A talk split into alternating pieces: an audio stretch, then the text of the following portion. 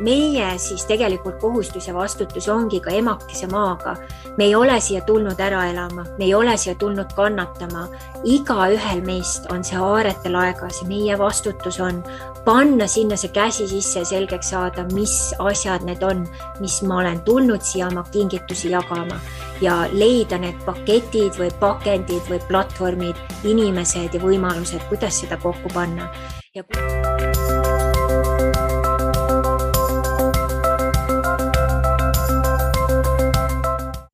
Aloha, minu nimi Krista Arra-Laksmid, ette on tulemas eetrisse imelisest päikeselisest Texasest ja tere tulemast, imelised Aarete seiklused podcasti kuulajad-vaatajad.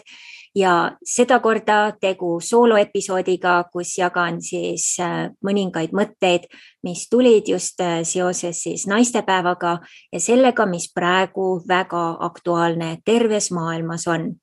ja siin Aarete seiklused podcastis me kõik usume, et meie sees on aarete laekad ja kui me need avame ja tööle paneme, saame hakata elama oma unistuste elu. ja minu elu ja paljude teiste siis külaliste elud on olnud tõeliseks kinnituseks, et jaa, see on nii ja see on võimalik. ja just, kui te sinna selle aarete laeka sisse oma käe panete, siis saate sealt äh, neid aardeid välja võttes ja töösse pannes hakata muutma oma elu tõesti iseenda unistuseks. Ja äh, ma tulen teile siis eetrisse praegu siit äh, Texasest, kus on olnud ka hästi huvitav äh, kogemus äh, minul ja Maikelil, minu abikaasal äh,, kogeda siis Texase talve, et oleme nüüd siis kogenud Meksiko talve koos äh, oleme kogenud eh, Hawaii talve, San Diego talve ja nüüd Texase talv ja eh, loodetavasti siis järgmisel eh, talvel Florida talv ja mis on hästi huvitav Texase talvega, et meie oleme siin siis, ta on siis natukene siin lõunapoolses Texases. et ongi öösel võivad kraadid minna täiesti peaaegu seal juba nulli ja miinuse lähedale hommikul ärkad ülesse, pead kraapima siis auto akent jääst ära, nii et alguses meil isegi polnud kaabitset, et tuli see ekstra siis äh, leida. ja päeva jooksul võib minna päris soojaks, äh, vahepeal oli siin võib-olla kümme-viisteist kraadi päeval, aga praegu on jälle niisugune kakskümmend viis, kolmkümmend kraadi päeval äh, olemas ja märtsikuu kohta, et võtame, et mis Eestis on, siis on see ikkagi väga hästi aga mina muidugi olen harjunud troopiliste talvedega, nii et äh, see on siin päris äh, huvitav olnud. nüüd üks teine asi, mis on Texases hästi lahe, enamus majades on ikkagi olemas korralik äh, insuleeritud siis seinad, asjad ja lisaks siis ka keskküte, nii et siis keskküte ka, et, et ei ole pidanud külmetama nagu siis San Diego's, et San Diego's oli ikka täiesti siis seinad olid paberid ja küttesüsteemi põhimõtteliselt majas ei olnud ja talv on tegelikult päris pikk, novembrist kuni ikka sinna aprilli-maini on niisugune päris äh, jahe öösiti. nii et äh, huvitavad seiklused. Ja äh, Texases on olnud huvitav olla ka sellepärast, et äh, Texas on olnud väga liberaalne koroona äh, asjadega seonduvalt. Ja siin ei ole olnud siis ähm, maski kohustust sellisel kujul nagu igal pool mujal maailmas ja ka USA-s ja samamoodi ei ole siis ka olnud äh, muid survestavaid siis äh, süsteeme või asju, et ma olen siiamaani käinud jõusaalis iga äh, siis nädal mitmeid kordi, ei ole mul vaja seal maski kanda, ei ole mul vaja tõestada, et mul on siis kas test või vaktsiin tehtud, et selles mõttes väga õigesse kohta kolisime. ja ma tean, et paljud isegi ähvardavad, et ma kolin kas Floridasse või Texasesse, et siis äh, oleks rohkem vabadust ja teisalt on see osariik jällegi huvitav, et siin just hiljuti oli teema, kus keelati abordid ära. nii et äh, jah, niisugune mitmesse siis äh, ekstreemi võib minna ja meie elame sellises piirkonnas, kus on praegu hästi palju niisuguseid ranšosid, kauboisid ähm, ja ka niisugune industriaalpiirkond, mis tähendab seda, et ka inimesed, kes äh, siin siis elavad, toimetavad, on võib-olla natuke teiste siis äh, tavade, kommete, harjumustega, et näiteks esimestel nädalatel, kui kolisime siia, siis äh, proovisin ma leida äh, kookoskreemi, mida mina siis nüüd kasutan paljudes toitudes ja magustoitudes just.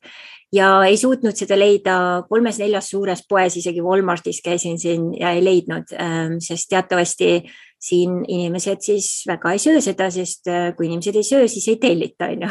nii et siis lõpuks leidsin ühe poe, kus oli ja see oli ka nagu hästi teistsugune, et ma ei olegi sellist kookoskreemi kuskil mujal näinud. nii et huvitavad siuksed kogemused ja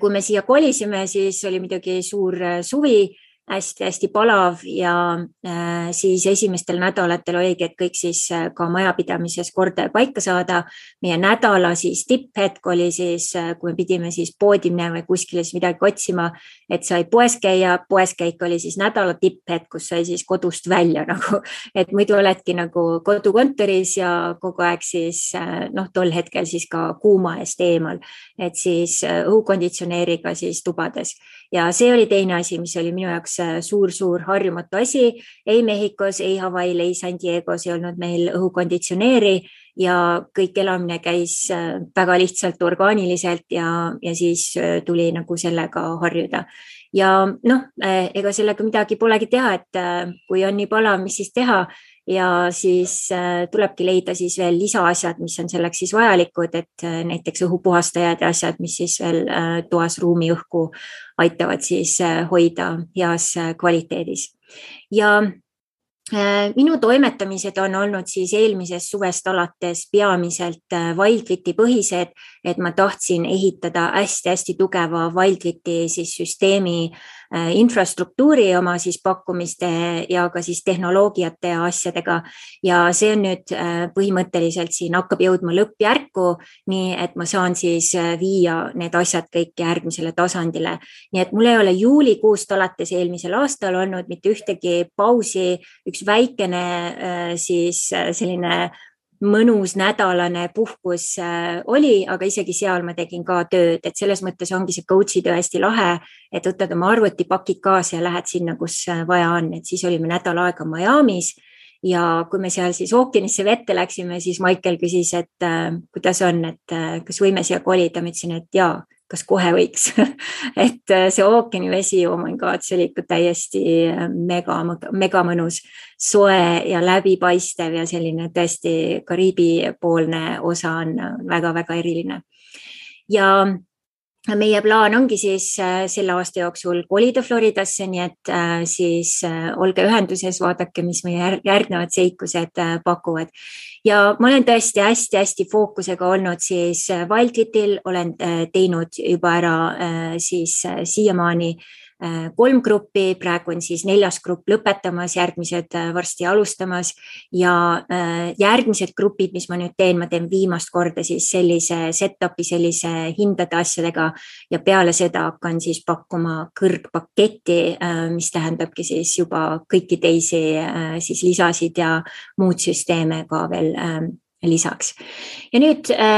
tänase siis äh, erisaate põhjuseks oligi, ma hakkasin natukene siis äh, sügavale minema kõik äh, selle teemaga, mis on siis praegu Ukrainas toimumas. Ja vaatasin natuke siis sellise vaimse pilguga ka, et mis siin toimub. Ja kui ma mediteerisin selle peale, siis nii nagu oli ka koroonaga, kui ma selle suure postituse selle kohta ka tegin, siis siin samamoodi tegelikult emake maa on karjumas, ta on ikkagi kriisis, et okei okay,, jah, koroona äh, puhastas ja aitas puhastada väga palju loodust ja inimesi ja kõiki äh, teemasid, asju. aga ikkagi sügav puhastust on veel vaja teha, sellepärast et me oleme tegelikult emakesest maast ikkagi väga kaua aega üle buldooseriga käinud ja nüüd, äh, kui me ennast korrale ei kutsu, siis emake maa kasutab situatsioone, inimesi ja hirmu ja madalamaid energiaid, et seda korrale kutsumist tekitada. ja nüüd mõtelge tagasi ka, äh, kes näiteks teist äh, jäi koroonasse ja kes ei jäänud äh, siin tegelikult, siin on kaks suurt siis põhjust, mis mina nagu selgeks sain. emotsionaalselt, energeetiliselt on see, kui inimesel on olnud vaja täielikku, kas siis pöördepunkti, läbimurret või pausi elus need inimesed said sageli äh, koroona ja äh, teine inimesed, kelle siis kehad olid ülihappelised ja äh, paljusid asju oli siis ka seal mineraalidest, asjadest oli puudus. Nendel muidugi siis see haigus sai ligi kiiremini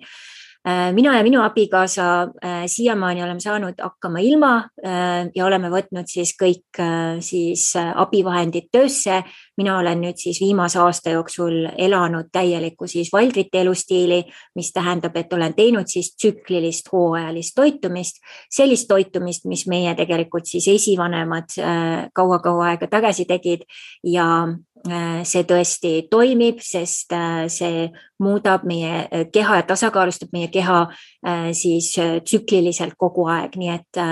need võlad, mis siis on võetud ennem kehasiseselt, saavad tagasi makstud ja keha saab järjest tasakaalustada ja siis ka puhastuda, detoksida nagu kogu aeg regulaarselt, et need asjad ei ladestu üksteise otsa, nagu väga paljudel on. ja enamus inimesi äh, Äh, tegelikult toituvad enamus aja ühes hooajas, mis tähendab, et organid saavad ülekoormatud. see tähendab, et keha on tegelikult sageli väga pikka aega ülekoormatud kroonilises stressis, kroonilistes siis puudustes või jääkides ja äh, seetõttu tulevad ka muud siis äh, terviseteemad. ja tõesti kätt südamele pannes, Wildriti programm on tõesti maailma parim programm ja mina tegin sellega seoses meeletu transformatsiooni läbi, et läbi selle coach'ide programmi läbi teha ja siis kõik need protsessid, mis Wildfitis tol hetkel toimusid ja sealt siis alustada oma gruppidega ja täiesti niimoodi siis ühes jutis, et ei mingit hingepausi, üks lõpeb, teine algab, on ju. ja äh, nüüd siis äh, äh toimetan nende gruppidega kuni siis äh, nüüd järgmine algabki neljandal aprillil ja seejärel siis äh, teen järgmise satsi ära ja siis äh, sügisest tuleb reset ehk siis uued paketid, uued hinnad, kõik uued võimalused, nii et äh, kes ikkagi on mõelnud selle peale ja sa tahad sellist holistilist coach'i, kes ka natukene siis sellist, kuidas ütelda, rohkem holistilist lähenemist oleks ja annaks ka lisatööriistu peale siis Wildfiti, siis võib-olla mina olen just see õige inimene. ja Eestis on palju ka teisi Wildfiti coach'e, kõik on väga tublid, et kui mina see inimene ei ole, küsi mu käest ja ma saan soovitada sind äh, mõne teise siis äh, coach'i äh, juurde. ja nüüd rääkides siis veel, kui me vaatame siis seda aastat praegu, et kui sa ei ole kuulanud uue numeroloogia episoodi, vaata see ka üle, kuula üle seal ma võtsin terve selle aasta siis numbrid äh, lahti uue numeroloogia kohaselt ja äh, saad sügavuti minna ka ise oma numeroloogia seal ära teha ja vaadata siis, mis sõnumid selle kohta tulevad hästi,. hästi-hästi põnev asi ja seda on ka päris palju vaadatud-kuulatud, et teine põnev siis podcast, mis meil just siin värskelt välja tuli ja väga populaarne oli, oli siis Katrin Haiba astroloogiline siis ähm, Äh, põnev ennustus selleks aastaks ja sealhulgas ka siis Jupiteri külluse spikker, mis sa saad siis alla laadida kingitusena. ja äh, täna äh, ma annan ka ühe laheda kingituse pärast enesesse maandumise meditatsioon, sest seda on tõesti praegu väga-väga vaja, et selle sa siis leiad eraldi kingilehena siit podcast'i alt siis ka ülesse ja nüüd, äh, kui me vaatame selle siis äh, kuu ja selle aasta siis numbrid, äh, mis praegu siis on kaks tuhat kakskümmend kaks on siis kaks, null, kaks, kaks, see kokku on siis neli pluss kaks on kuus mis on sisemise naiselikkuse ja jumaliku naiselikkuse number. see on emotsioonide number, see on emotsionaalse puhtuse number, see on ka tühi ruumi number, see tähendab seda, et meil on kõigil vaja võtta tühi ruumi. Ja näiteks koroonaga seoses ka need inimesed, kes regulaarselt endal võtavad tühi ruumi või annavad seda nagu siis väljalaadimise või allalaadimise hetke, need ei jäänud koroonasse, sest äh, see ongi selline korrale kutsuv äh, siis äh, haigus, on ju ja teiseks siis, kui me vaatame, need kahed on siin hästi, kolm korda on seda kahte, siis kaks on uues energias sisemise naise ja sisemise mehe ehk siis sinu jumaliku naiselikkuse ja mehelikkuse koostöönumber. ja nüüd, kui kõik need võtta, siis kolmekordselt on see siis see sisemise mehelikkuse naiselikkuse koostöö. miks see on oluline? kui sina oled üks nendest inimestest, kes praegu ongi, mul ei ole raha ja nüüd Ukrainaga seoses ka võib-olla isegi oli pere või äh, mingid ärid või asjad sellega seoses ja vot nii ongi. ma ei saa tulla näiteks praegu su mingile kursusele, sest äh, mul ei ole raha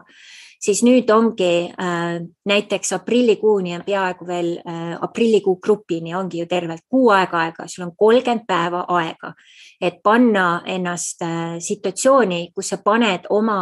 käe oma siis aarete laekasse, võtad selle talendi, mis sul on ja vaatad, kuidas sa saad sellega inimesi aidata. Ja kui sa selle töösse paned, seda on siin mitmed eelnevad kliendid äh, kinnitanud et kui sa selle töösse paned, on täiesti garanteeritud, et küllus ka tuleb, lihtsalt tuleb leida pakend, tuleb leida kanal, platvorm ja see ei ole mitte midagi keerulist. Tänasel päeval, sa saad kõike teha täiesti tasuta ja olla lihtsalt loominguline, innovaatiline. mul on selle kohta ka, ma võin isegi siia lisakingituse panna, on siis äh, Äh, selline lahe asi nagu äh, kuidas siis äh, luua e-toode hästi kiiresti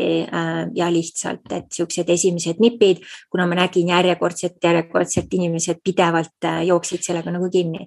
ja nüüd, kui mees ja naisenergiat sinu sees koostööd ei tee, siis küllus ei saa luua ennast. naisenergia on see, kes tuleb, koputab mingi ideega, tee seda, ära tee seda, mine sinna, ära mine sinna ja meesenergia on see, kes võtab hõõrub käsi, davai teeme ära, äh, loome ära ja sedasi nüüd mul just hiljuti oli siin ka üks äh, privaatsel Facebooki lehel äh, postitus, kus ma jagasin, kui palju erinevaid koolitusi ma viimase siis, viimaste aastate jooksul olen kokku pannud. ja need koolitused on kõik tulnud läbi selle, et kliendid on uksele koputanud ja küsinud, et Kristal, kas sa võiksid teha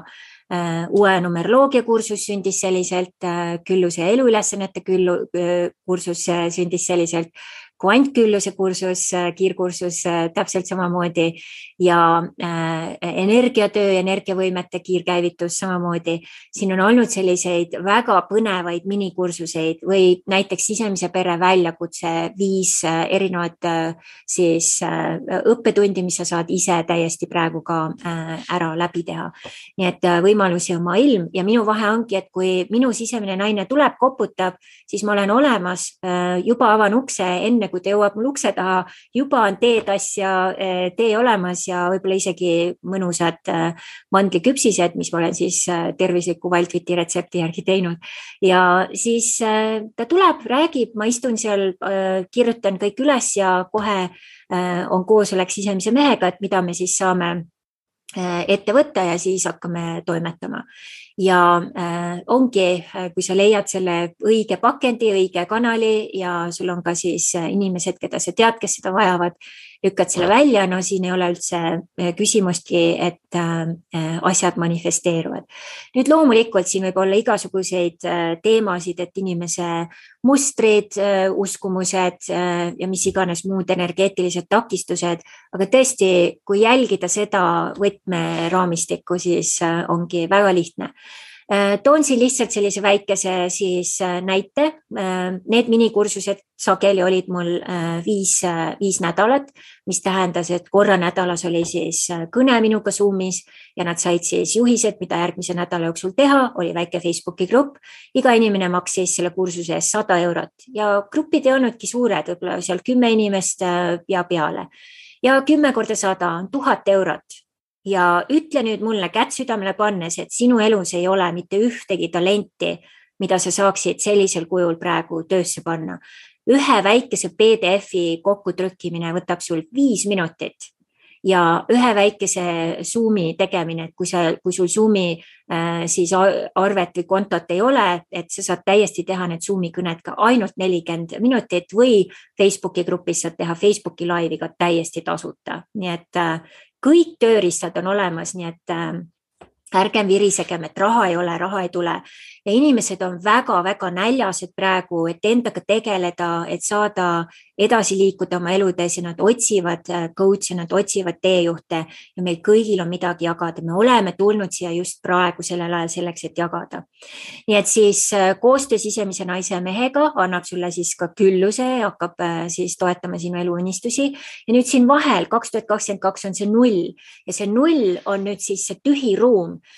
mis äh, tuletabki meelde, et meil on kõigil vaja võtta seda tühiruumi. kas see on selleks, et sa tõesti võtadki ühe päeva omal nädalas, kus sa ei lülita omal arvutit sisse, kus sa ei tegele sotsiaalmeediaga, kus sa lihtsalt oledki kasvõi kas käpad mullas või äh, jalutad looduses või mediteerid või maalid või mis iganes. me aju on nii ülekoormatud praegu informatsiooniga ja impulssidega, mis tulevad nagu uksest ja aknast, me peame olema ise bossid, et öelda ühele ei või ühele ja, ja sama on ka praegu uudistega. et me ei tea äh, keegi sada protsenti, kui palju nendes uudistes, mida me näeme, on sada protsenti tõtt, mis on need uudised, mida me saame täielikult usaldada. nii et see on sinu vastutus leida, mis uudised on siis sada protsenti õiged ja äh, kas ja mida sa kuuled ja mis allikad on need sinu allikad, mida sa siis jälgid. nii et hästi-hästi ähm, oluline ja nüüd, kui me paneme siis selle kõik kokku, kaks tuhat kakskümmend kaks ongi selles tühiruumis ta on ka nagu, et see ongi see koht, kus sisemine naine saab äh, natuke puhata, saab hinge tõmmata ja saab samas võib-olla hakata alla laadima sulle neid olulisi sõnumeid, mis on. ja kui meil ei ole seda tühiruumi, tal ei ole mitte kuskile tulla, tal ei ole seda informatsiooni sulle anda ja kui sa ei usu sisemise naise olemasolu, siis äh, ma usun, kõik usuvad intuitsiooni ja intuitsioon on see, mille kaudu sinu sisemine naine räägib. ja nüüd, kui sa hakkad suhestuma temaga kui sisemise naisega, siis äh, asjad võimenduvad ja kiirenduvad kordi. sellepärast ma kogu aeg ütlengi, et tehke see sisemise pere väljakutse äh, kiiresti ära, äh, viis, viis tundi ja saad kohe omale asjad hoopis teise hooga tööle ja ma võin ka selle lingi siia alla panna, see on kakskümmend viis eurot, sihuke väga hea sooduspakkumine ka. saate vähemalt äh, üle viie tunni materjali ja seal on palju lisaboonuseid ka. üks nendest kusjuures on ka aarretelaeka meditatsioon, et kui sa ei ole kindel, et mis su eluülesanded on. ja nüüd see number kuus, äh, see on hästi oluline usalduse ja voolamise number nüüd Eesti rahvana, meil on usaldusega olnud äh, kollektiivteadvuses hästi-hästi äh, palju haavu. Äh, nii nagu siis meid müüdi leti all Venemaale ja me olime viiskümmend aastat siis Venemaa käpa all see on üks asi, mis on siis tohutult sügava haava meie kollektiivteadvusesse siis pannud. ja praegu ongi, kui te hakkate ka poodi lähete, näete, ma täna kuulsin, et soodat ja soola ei ole enam, siis inimesed lähevad kohe paanikasse, oh my god, mis nüüd saab, ongi päris sõda ja nüüd, äh, kui te lasete sellel äh, hirmul ja paanikal endasse minna, siis mis hakkab juhtuma, ongi äh, näiteks need naised või mehed siin, kes on ja kes sooviksid ka näiteks kaalus siis alla võtta või lahti lasta rohkem kaalust, see ei saa mitte mingil juhul toimuda, kui te olete stressis või pinges või kardate oma turvalisuse pärast. seepärast on iga inimese kohustus see, et võtta vastutus, võtta see aeg endaga tegeleda, enda keskmesse tagasi tulla, pidevalt enda keha, meele, vaimu eest hoolitseda, nii et sa oled tasakaalus kogu aeg ja välised pendlid ei saa sulle nii-öelda siis ähm, äh, konksu taha lükata. ja nüüd, kui me oleme selles tõelises elu usalduses, siis äh, me hakkame voolama ja selles voolamises hakkab sisemine naine sind juhtima. tema ongi tegelikult see rool, kui võib tunduda, et sisemine mees on see, siis tegelikult on sisemine naine. tema juhib läbi intuitsiooni ja meie ülesandeks ja vastutuseks on kuulata seda intuitsiooni ja töösse panna see, mis tuleb. Minu elus andis mu sisemine naine mulle parimad õppetunnid äh, siis elu usaldamise ja voolamise suhtes, kui ta saatis mind kolm korda järjest siis komandeeringusse Hawaii'le kolm kuud järjest. Ja mul olid mingid väiksed asjad olid seal ette tehtud, aga enamus asjad olid lihtsalt avatud. Ja seal üks asi viis teiseni, üks voolamine, üks magic, üks äh, happening. Ja see oli täiesti magic. Ja sealt tekkis mul tõesti see usalduse voolamise muskel, mis äh, väga paljudel Eesti inimestel, kes on kogu aeg ainult Eestis elanud ja väga ka võib-olla ei ole reisinud, on see muskel väga-väga väike. Ja nüüd, kui on ka siis see usalduse teema siin kollektiivteadusega seonduvalt, siis ähm, äh, see on kõik omavahel seoses ja mõjutab meie tegevusi, kogemusi, liikumisi. Ja mida see tähendab siis täiesti usaldada, see tähendabki seda, et kui su sisemine naine või intuitsioon ütleb nii, Kristalra, nüüd sa lähed ühe otsa piletiga Mehhikosse, siis sa lähedki. Ja see võib tunduda täiesti absurd, sa võid tulla igasuguste vabandustega, aga mul on lapsed, mul on korteriüür, mul on, ma ei tea, laenud, mis iganes. ja mis siis? Äh,, alati on võimalus lahendused leida, kui mina käisin Hawaii'l, mul oli korter, mille üür oli kaks tuhat pluss eurot kuus ja ma leidsin alati kas lisaüürilise selleks ajaks või leidsin äh, inimesed, kes tegid seal äh, kursuseid edasi sellel ajal, kui mind ei olnud ja üür sai ilusti kaetud. lahendused on alati olemas, et kas sina oled see, kes nüüd äh, läheb nii-öelda varjub vabanduste taha ja igasuguste siis muude põhjuste taha või oled see, kes on boss, paneb jala maha. jah, nii ongi ja mina panin kõik oma asjad siis, pakkisin kokku, müüsin maha, mis veel müüa oli ja läksin ühe otsapiletiga Mehhikosse ja poolteist aastat hiljem tuli sellesse sadamasse valge laevaga minu kuningas Michael.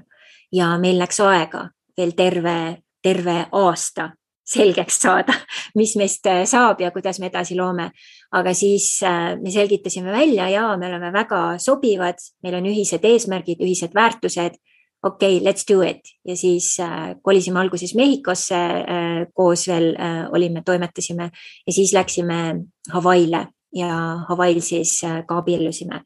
täielik magic fairy tale. Ja nüüd mõtelge, kui ma oleks edasi olnud, push inud peaga vastu seina Eestis oma asju ja ei oleks kuulanud seda ja mõtelge ka seda kannatlikkust, et ma olin seal kohal, ma tahtsin isegi sealt vahepealt ära minna ja kogu aeg lükati mind tagasi sinna külla, ma mõtlesin, no mis kuradi asi siin nüüd toimuma hakkab, vabandust väljenduse eest. ja ma ootasin ära ja ma olin õiges kohas õigel ajal ja täiesti maagia, kuidas see kõik äh, siis äh, toimus. ja selle kohta on meil ka tehtud podcast'i äh, siin versioone, nii et saate uurida meie lugu. ja nüüd äh, voolamine, usaldamine, hästi olulised äh, siis äh, teemad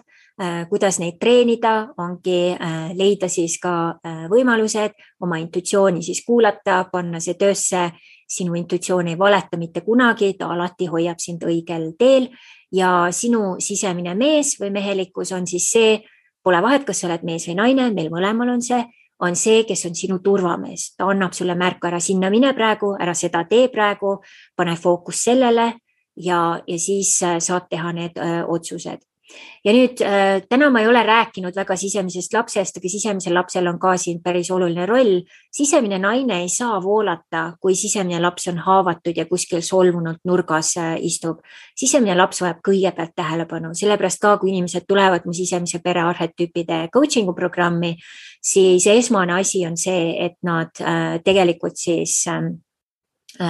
me töötame terve kuu aega selle sisemise siis äh, lapsega ilusti läbi. nii et äh, see on ka oluline element, nii nagu siis perekonnas on, naine ei saa lõdvestuda, kui tal ei ole siis lastega või koduga asjad ei ole korras, nii et see on nagu väga-väga oluline element samamoodi, mille eest hoolitseda ja nüüd, äh, kui me siis paneme kokku selle kuus äh, praeguse siis kuunumbriga, mis on kolm, äh, märts on siis kolm, on ju. Nüüd kolm on tegelikult sisemise pere koostöönumber, et kui me paneme nüüd need kõik arhetüübid omavahel tööle, vot siis on see, kus see põhimaagia pihta hakkab. see põhjus, miks ma leidsin Maikeli üles, oligi see, et ma kuulasin sisemist naist, kui ma jõudsin Mehhikosse mu sisemine naine ütles, nii Kristel, nüüd sa hakkad käima ookeanis iga päev, no matter what. ja too hetk ookeani vesi oli kolmkümmend kuus kraadi ja ma hakkasin välja arendama oma veeteraapiat seal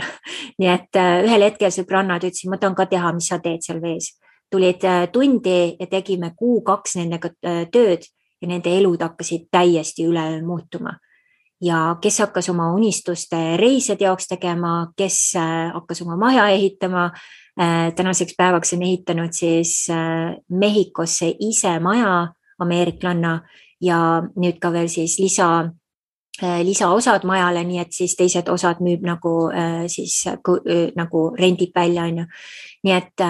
väga imelised nagu suured asjad tulid sellest lihtsalt, siis ma vaatasin, et vau, see on ikka väga võimas asi. ja siis kohtusin ühe inimesega, kes tutvustas mulle Four Seasonsi tolleaegset, siis ma ei, ma ei usu, et ta praegu seal enam on, aga äh, siis direktorit, kes äh, ütles, et äh, me tahame siia seda sinu veeasja räägi spa direktoriga ja ma hakkasin toimetama seal siis selle vantra veeteraapiaga, et nüüd kujutage ette, et lihtsalt lambist lõin oma veeteraapia ja siis Mehhikos Four Seasons hotellis, ma ei tea, kas te teate, mis tase on Four Seasons hotell, et see on viietärni hotell, kui sa oled Mehhikos, siis äh, sinu check-in, kui sa nagu sinna sisse lähed, on vähemalt viisteist, kakskümmend minutit, et selgitada välja, kas sa oled see, kes sa oled nagu, et see on nii kõrgtase nagu, et see on kuningate ja kuningannad on nagu hotell on ju. Äh, üks öö algab sealt no ikka tuhandetes äh, dollarites, olenevalt siis, mis valiku valid, on ju. nii et ähm, Äh, väga suur asi ja sealt olid siis paljud teised, äh, kes siis äh, olid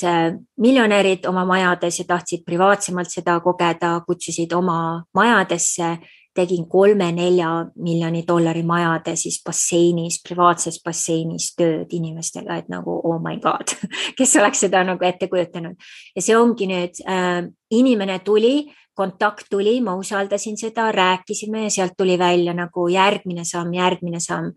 voolamine, usaldamine, koostöö, koostöö kõikide nende sisemiste elementidega. ja kui inimesed lihtsalt aru saaks, et tõesti, kui te paneksite need arhetüübid nagu töösse, teie elu läheks nii palju kergemaks, et ei pea enam tõesti selle äh, vana künnihobusena ise kõik ära tegema, eriti Eesti naised, me oleme lihtsalt nii harjunud, abi ei küsi, ise, ise veri ninast väljas ja muudkui aega rünname seda põldu, on ju. ja nüüd kokku on siis see numbrina kuus pluss kolm on üheksa ja üheksa on hästi oluline number üheksa on nüüd see number, mis on tegelikult siis äh, uues energias on ta äh, selline dimensioon, kus on siis sinu isikliku individuaalse eluülesande aktiveerumine äh, see on tuleelement, mis põletab ära kõik selle, mis enam ei toimi. Ja see ongi praegu, mis Ukrainas toimub, see viha, energia, pommitamine, sõda, see on tegelikult äh, see äh, tuleenergia on nii üle paja ajamas, et tal ei ole muud varianti, kui siis kiiremas korras läbi selle hävitada. ja tõesti on nii kurb, et täiesti süütud inimesed selle nii-öelda siis tee peal ette jäävad aga mis teha, äh, see ongi see emake maa, ta nõuab nüüd ohvreid. kui te ei võta ennast kokku ja ei tee neid muudatusi, mis emakesel maal on vaja, ökonoomselt, majanduslikult, äh, spirituaalselt, äh, suhete tasandil, siis ma lihtsalt panen teid põlvili. kui koroona seda ei teinud, okei okay,, siin on järgmine litakas ja tavaliselt on äh, vaim annab kolm sellist suuremat pauku. kui koroona on praeguseks olnud tõesti juba väga mitmeid aastaid ja on tõesti väga paljud inimesed põlvili vähemalt korra võtnud, siis ähm, kui mitte isegi rohkem, siis äh, nüüd äh, Ukraina on järgmine ja näete, et see on natukene karmim. ja kui me nüüd Ukraina asja ära ei lahenda, siis kolmas võib olla veel, veel nagu hullem ja nüüd ongi, mida sina siis oma kodus saad praegu teha. mulle väga meeldib, ma olen tükk aega jälginud äh, šamaan Turekit, äh, kes on üks äh, väga lahe mees, mustanahaline mees, kes on praegu koos siis Norra kroonprintsessiga. Ja ma vaatasin ka, no mõtlesin, et mis asja, et ta oli ju abielus. Ja tuli välja, et ta lahutas, tema siis eksabikaasa tegelikult sooritas natukese aja pärast enesetapu puhakute rahus ja tal oli oma siis eksmehega ka mitu last ja ühel hetkel kohtus ta siis selle šamaaniga ja nüüd nad toimetavad koos. Ja see šamaan on veel ka biseksuaalne nii et äh, kujutate ette, mis nüüd Norra meedias lahti on läinud. ja nüüd äh, emake maa kasutab selliseid inimesi äh, selleks, et suuremalt teha, teha läbi neid transformatsioone, suuremalt neid asju siis tasakaalustada, nii nagu mind ja Maikelit toodi kokku, sest meie eluülesanded kokku panduna on nagu niivõrd mega suur ja praegu me oleme teadlikult võtnud, et me teeme mingeid asju mingi aeg eraldi. Maicel äh, siis toimetab oma kinnisvara asjadega, mina teen siis oma Wildwiti asju ja mingil hetkel me tuleme uuesti tagasi kokku, et teha siis suuremalt äh, seda, mis siis tegelikult on meie eesmärk koos. et praegu on see natukene pausil ja see ongi, tulebki voolata, tulebki usaldada, vaadata, mis seis on. ja nüüd üheksas on ka selline siis äh, dimensioon, kus meie isiklik individuaalne eluülesanne käivitub. nüüd eriti, kui sa oled uues energias, mis ma sellega mõtlen, on see, kui sa oled läbi teinud kas aura transformatsiooni või siis oma kaasajastamise uue energiatega, minu siis niisugune uuem versioon, mis ma olen nüüd äh, välja toonud ise kui sa oled need protsessid läbi teinud ja sa oled siis sündinud siis enne kaheksakümne kuuendat aastat, siis see protsess, mis ta teeb, on see, et siis, kui sa jõuad üheksandasse dimensiooni, siis ongi selline seis kus, äh, mis on hästi lahe, kui sa oled selles uues energias sellisel kujul, ei ole sündinud sinna, siis ongi, et ta lihtsalt äh, samamoodi nagu praegu emake maa lükkab neid asju nagu uuel kujul või moel äh, liikuma, siis see energia, see sinu vaimenergia sinu sees hakkab lükkama mingeid asju, kui sa oled vale töökoha peal, kui sa oled vales suhtes, ta hakkab neid lahti logima ja lahustama ja liigutama sind selle õige suuna peale, kus on see sinu õige elu ja sinu õiged unistused ja kus sinu eluülesanded saaksid avalduda. ja minul oli see hetk siis, kui ma saabusin Eestisse kaks tuhat seitse aastal, lõin oma firma ja siis mägede energia, mis ma Norras siis seitse aastat Norras elades olin endasse integreerinud Eesti inimesena meil ei ole seda sellisel kujul. see Norra maandusenergia, see andis sellise litaka mulle, et kui ma Eestisse saabusin, siis see oli täiesti nagu ma olin mingisuguse surfilaua peal ja see lihtsalt nagu võttis endaga, mul ei olnud üldse varianti sealt nagu üldse kuskile siis äh, äh, kõrvale hüpata või astuda, et see oli lihtsalt nagu äh, lükatud protsessi ja nüüd äh, meie siis tegelikult kohustus ja vastutus ongi ka emakese maaga. me ei ole siia tulnud ära elama, me ei ole siia tulnud kannatama. igaühel meist on see haarete laegas ja meie vastutus on panna sinna see käsi sisse ja selgeks saada, mis asjad need on, mis ma olen tulnud siia oma kingitusi jagama ja leida need paketid või pakendid või platvormid, inimesed ja võimalused, kuidas seda kokku panna. ja kui sul on vaja selleks äh, giidi, siis äh, mina pakun selliseid äh, seansse ja programme ka ja kui mina ei sobi, siis on olemas väga palju teisi põnevaid eksperte, kes praegu sellega aitavad. Nii et ähm, äh, nüüd see kuu ongi siis tegelikult seda teadlikult toetada ja, ja kasutada ka seda toetavat energiat ära, isegi kui sa ei ole veel selles uues energias, siis äh, on hästi oluline, et äh, sa võtad ekstra aja, et okei okay,, kui raha ei oleks teema, mis oleks see minu unistuste siis töö või tegevus, mida ma teeksin? Ja tavaliselt, kui esimesed asjad ongi, mis võivad tulla, kas mingid lapsepõlvest mingid meelistegevused või asjad või äh, siis äh, mingisugused muud hobid või asjad, mis sa oled teinud. ja kui sa hakkad vaatama seda, siis sa saad hakata tegelikult äh, seda pakendama sellisel kujul, nii et inimesed saavad sellest ka nagu kasu, inimesed on näljased abi ja toetuse ja suunamise järele ja see on sinu vastutus, see asi ja teekond ette võtta. nii et ähm, Äh, sellised põnevad siis äh, nipid teile kaasasid äh, imeliseks siis naistepäevaks. naised on väga olulised ja meie sisemised naised on olulised, välised naised on olulised ja sellel naistepäeval tehke eriline naistepäev. kui sul on partner, siis tähistage ka oma sisemisi naisi poputage, vaadake, mis, mis on need äh, sisemise naise vajadused, mida ta vajab. kas ta vajab vanni, kas ta vajab mingit massaaži, kas ta vajab lihtsalt olemist, kas ta vajab kingitusi, kas ta vajab puudutusi, mida ta vajab? Ja siis anna talle seda. ja ma mäletan äh, Nõukogude siis äh, Eesti ajal kõiki naistepäevasid, sest naistepäev oli see päev kui koju osteti siis äh, seda kreemitorti, mis poest oli ja tavaliselt ka kas nartsissid või tulbid lilledena. Ja see oli selline väga eriline aeg, äh, kus seda siis tehti, nii et ähm,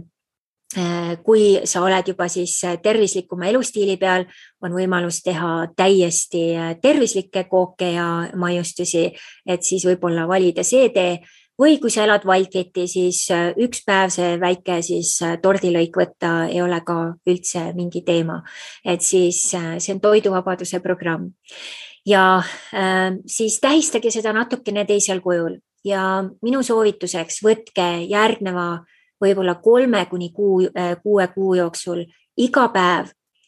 siis nagu šamaan Turek soovitas ärge palvetage, palveta, palvetamine tähendab seda, et sa ei usu, et see asi on olemas. kõik asjad on praeguses reaalsuses juba olemas täna, et see asi on olemas, täna, et rahu on olemas, täna, et rahu on sinu sees, täna, et rahu on maailmas, täna, et rahu saab olema ka Ukrainas. ja kujuta ette, visualiseeri, et rahu on olemas äh, üle terve maailma. ja kui sina seda teed, siis usu mind, see saab rohkem aidata Ukrainat äh, kui see, kui sa palvetad või muretsed ja kui sa oled tänulik ja kui sa visualiseerid, siis ei ole murel üldse mingit kohta sellega tegeleda. ja lisaks äh, siia kõige lõppu, mis ma ütlen, ongi, et äh, kui sa näed, et sa soovid äh, toetada siis Ukraina äh, olemist praegu nagu on äh,, siis soovid näiteks raha annetada, uuri, kas see organisatsioon, kuhu sa annetad, kas see on reaalne, sest praegu on ka väga palju skämmereid, kes on siis pannud äh, kokku neid äh, lehekülgi, mis paistavad nagu oleks äh, siis äh, selline organisatsioon. Ja teiseks, äh, kui on siis võimalusi ka, ma tean siin näiteks üks äh, mu klient ütles, et ongi praegu kolin äh, uude koju ja pakin terve hunniku siis oma vanu riideid ja saadan need siis Ukrainasse. leia siis erinevad organisatsioonid, kes praegu koguvad siis abipakke ja anna oma panus siis sellel kujul. aga ma usun, see visualiseerimine ja tänu rahu eest on võib-olla suurem kingitus mida sina saad teha, läbi selle saad sa tervendada siis ka Eesti usalduse kollektiivset haava. nii et väga-väga äh, põnev äh, aeg on ees ja suur tänu sulle, et pidasid vastu selle äh, pika monoloogi ja kui see episood sind mõjutas, puudutas ja kui sulle meeldivad ka need sooloepisoodid, siis kindlasti pane siia selle siis episoodi alla väikene siis märge või kommentaar ja nüüd, mis ma veel üleskutseks ütlen, ongi see, et aprilli alguses algab siis mul kaks äh, uut põnevat asja. uuendatud siis sisemise pere arhetüüpide programm, äh, mis on nüüd ka siis jällegi ka uue hinnaga ja see saab olema siis äh, viimast korda sellisel kujul neli, neli kuud ja ja seejärel siis ka Wildliti siis järgmine grupp, mis on selle soodushinnaga, mis praegu on viimast korda ja äh, siis, äh, kui sul on mõlema nende suhtes huvi, anna teada. nüüd äh, on siis toiduvabaduse programm, mis on kolm kuud, kus on siis regulaarsed grupikõned minuga ja grupikõnedes on siis ka teised osalejad, kus on Facebooki grupp, kus on Erik Etmitsi looja siis selle programmi loojakõned ja sul on palju tuge ja inspiratsiooni siis terves Facebooki grupis ka. ja see on tõesti elumuutev programm kui sa soovid äh, siis oma äh, kaalust lahti lasta, soovid oma tervist edendada ja soovid elustiili, äh, mis jätkuks ka peale seda siis väljakutset, et ei oleks järgmine dieet, vaid elustiil just, et sa saad endale tervisliku elustiili kogu ülejäänud eluks, mõtlemisväärtus sellel nagu on. ja sisemise pereprogramm, me käime läbi siis esimesel kuul sisemise lapse, siis sisemise naise, siis sisemise mehe. Ja viimane kuu on siis integreerimise kuu ja äh, siis äh, saate nad täiesti aktiveerida oma ellu ja selleks, et nad aktiveerida oma ellu, me peame neid äh, esmalt tervendama, peame saama nende sõnumid kätte ja siis me saame nad taas, taaskäivitada. et igasugused meditatsioonid, kus lihtsalt äh, hakatakse nendega kohe tegelema, ei mingit tervendust ega midagi äh,, seal ei ole nagu see edusamm väga suur ja mis on võib-olla minu eripära, et kui sa ei tea, jah, mul on äh, päris mitmeid coaching'u sertifikaate, eelmisel aastal tegin ka siis ametlikult life coach'i sertifikaadi läbi. mul ei ole need sertifikaadid üldse olulised, aga inimeste jaoks on. ja okei okay,, Wildfitiga on ka, et seal on konkreetne programm paigas, kuigi ma alati lisan sinna ka omi äh, siis lisatööriistu siis minuga toimetamise vahe on just see, ma olen hästi ühenduses oma vaimenergiate otse algallikaga. ma olen uues energias olnud nüüd ikka juba päris äh, pikka aasta, aastast kaks tuhat seitse on ju ja see tähendab seda, et ma olen oma eluülesannete, oma siis eluväega ühenduses sada protsenti. ja kui nüüd inimesed tulevad pardale, mis iganes gruppi, siis mis juhtub seal, on samamoodi äh, siis need äh, erinevad siis äh, inimeste enda sisemised algallikad ja sisemised siis vaimud hakkavad pead tõstma ja hakkavad kuulama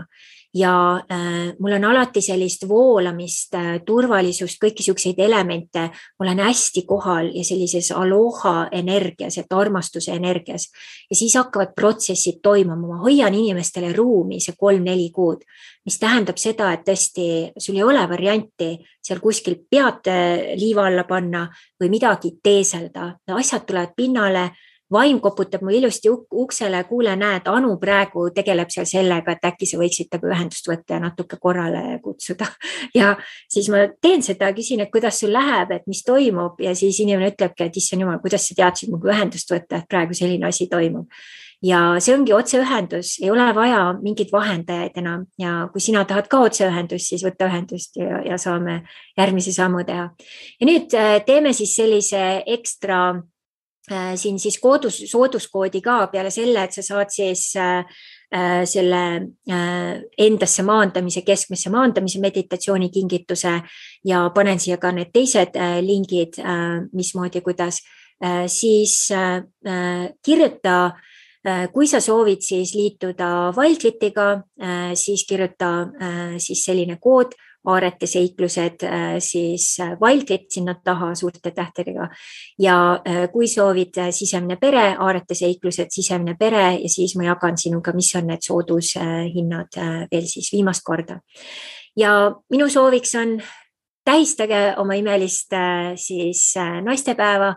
täiesti uuel moel ja mina ka tavaliselt, kui ongi, äh, me tähistame midagi minu abikaasaga, ma alati teen kingituse kolm korda topelt ehk siis sisemine naine saab ka äh, ja sisemine mees ja sisemine laps saab ka alati väikese kingituse. nii et äh, kui sul on partner, tee sellel siis